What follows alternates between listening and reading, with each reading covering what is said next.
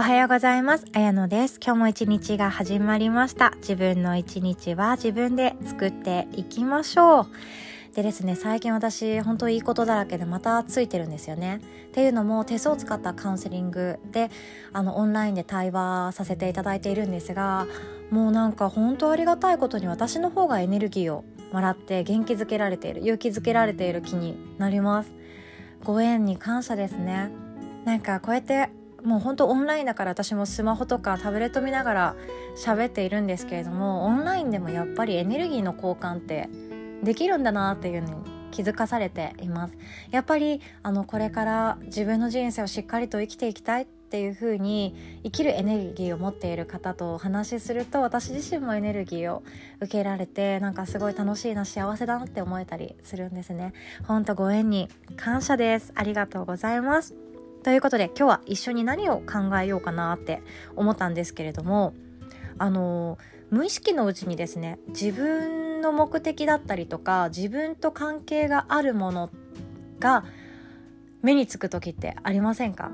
もうこれほんとどうでもいい今日話かもしれないんですけども例えば例えばあのそろそろ車買い替えようかなっていう時ありますよね。そろそろもう10年乗ったし新しいもっとエコでもっとかっこいい車に乗りたいなって思う方、まあ、地方だったらもう車なくては生きていけないので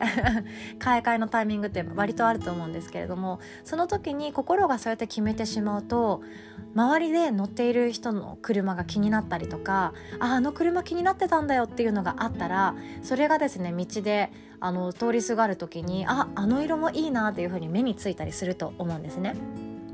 でそれまで全然興味がなかったけどあこんなところにディーラーのお店あるんだって思ったりとか気がついていくことが増えていくと思います。で特にあの分かりやすいのが妊娠した時ですね。自分が妊婦になったりあの奥さんが妊婦さんになった時ってあのあ街ってこんなに妊婦さんいるんだとかあ妊娠中の人って意外とこんなにも電車の中乗ってんだなっていうことに気づくと思うんですね。それとプラスしてあ妊婦さんにこれは辛いなとかあると思います重い荷物を持って移動するのがどれだけ苦しいかとかあとはあのヒールが辛いとかあの夏場の空調の温度とか普段気にしなかったことに気にしていくと思うんですね。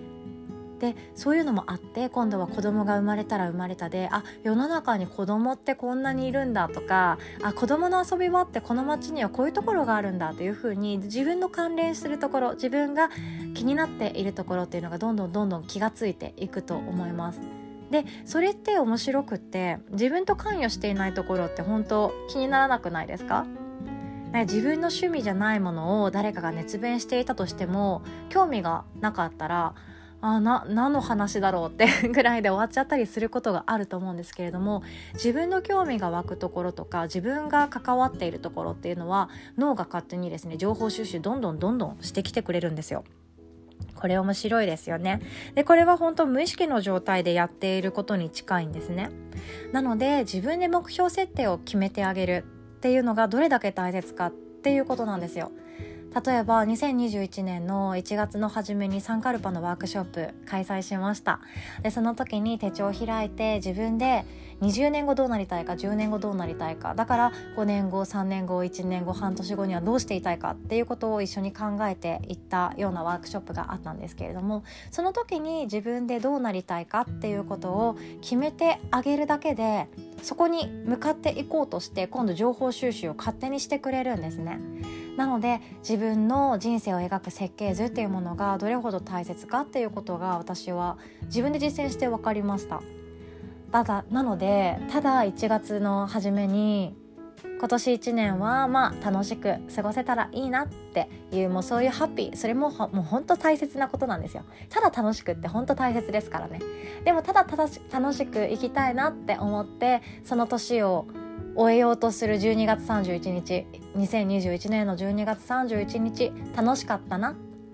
よかったな？ってだけで終えられるのってまあ幸福なことなんですけれどもそれでなんだか物足りないなっていう方はですね2月も全然遅くなくって自分で設計図を作ってあげるっていうのを私はおすすめします。なので自分の人生がどうありたいか自分の軸はどうどこに今いるのかっていうことを自分と対話しながら進めていくっていうのをするだけで自分の脳はもう無意識にですね例えば資格を取りたいと思ったらあこんな資格もあるあこっちにも資格が取れるあこれなんてオンラインで取れるじゃんみたいなところの情報収集をですねビンビンにしてくれる わけですし今年はちょっと自炊頑張ろうかなっていう場合はですねあの自炊どんなものを作ろうかなから始まってどこのスーパーに有機野菜が置いてあるかなとかこの調味料面白そうとかそういうところにばっかり意識が向いていったりすると思うんですね。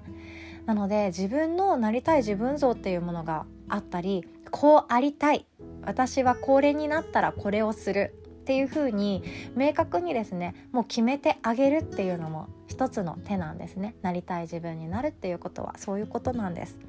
なので自分で無意識に考えていく時間って私たちの毎日の中でほとんどなんですね。もう無意識に寝る前にすることとか無意識にあの歯磨きするタイミングとかって決まってると思うんですよ。朝起きて無意識にやること意識的にやることっていうのはあると思うんですけど私たちほとんど無意識の選択がとても多いです。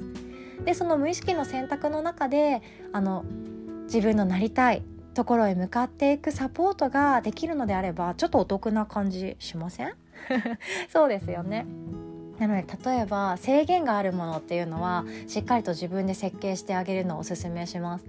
例えばえっとあれですねワーホリワーキングホリデー。あれは年齢制限がある国もあるのでオーストラリアとかニュージーランドとかあの何歳までに行きたいっていう決めているのであればそこに向かって自分の設計図をやっぱり描いてあげていただきたいですよね。あと女性だったらもう今やですねほんと40代でもバンバン子供を産める時代はやってきてるのでそこまで焦らなくても全然いいと私は思っているんですけれどもやっぱりなんか自分の体力的なところもあったりそういうのが気になる方は早めに産んでおきたいなでも彼氏いないなっていう方ももちろんいると思います。私もその感覚すごい経験したことがあるのでわかるんですよ。勝手に焦ってんですよね。そう。勝手に焦ってしまうのですっごいよくわかるんですけど誰に何を言われようと子供を産みたいそして結婚したいっていう気持ちが1ミリでもあるならそこへ向かって意識を向けてあげた方が私は人生トータル楽しいと思うんですね。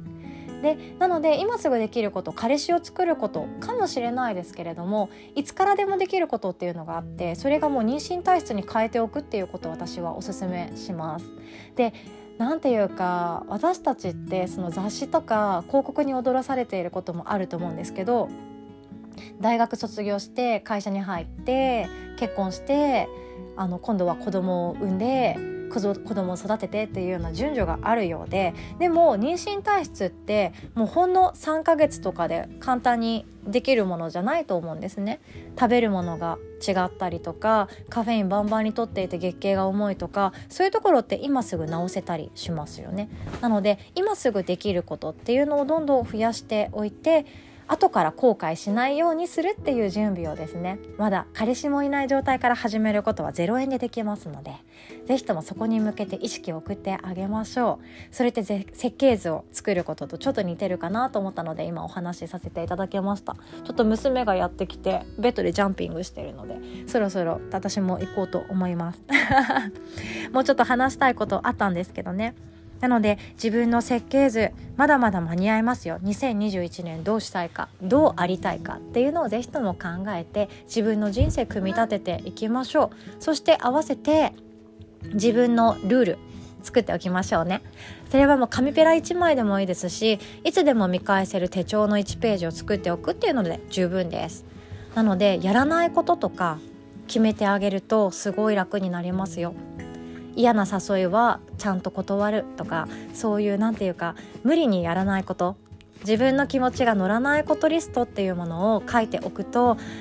優柔不断でね優しい方に限ってあああの人の頼みだから断れないとかあのこの集まりやっぱ行かなきゃいけないなっていうそのしなきゃいけないに縛られていることがとても多いんですね。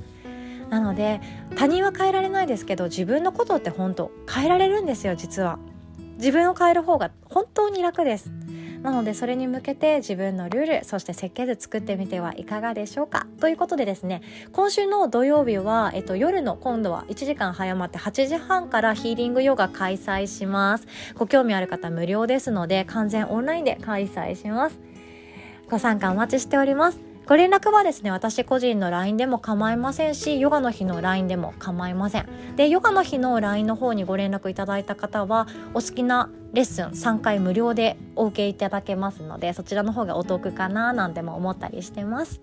最後までお聴きくださりありがとうございます。後ろで娘がめっちゃジャンプしてる。うるさかったらごめんなさい。今日も良き一日をお過ごしください。それではまた、おしまい。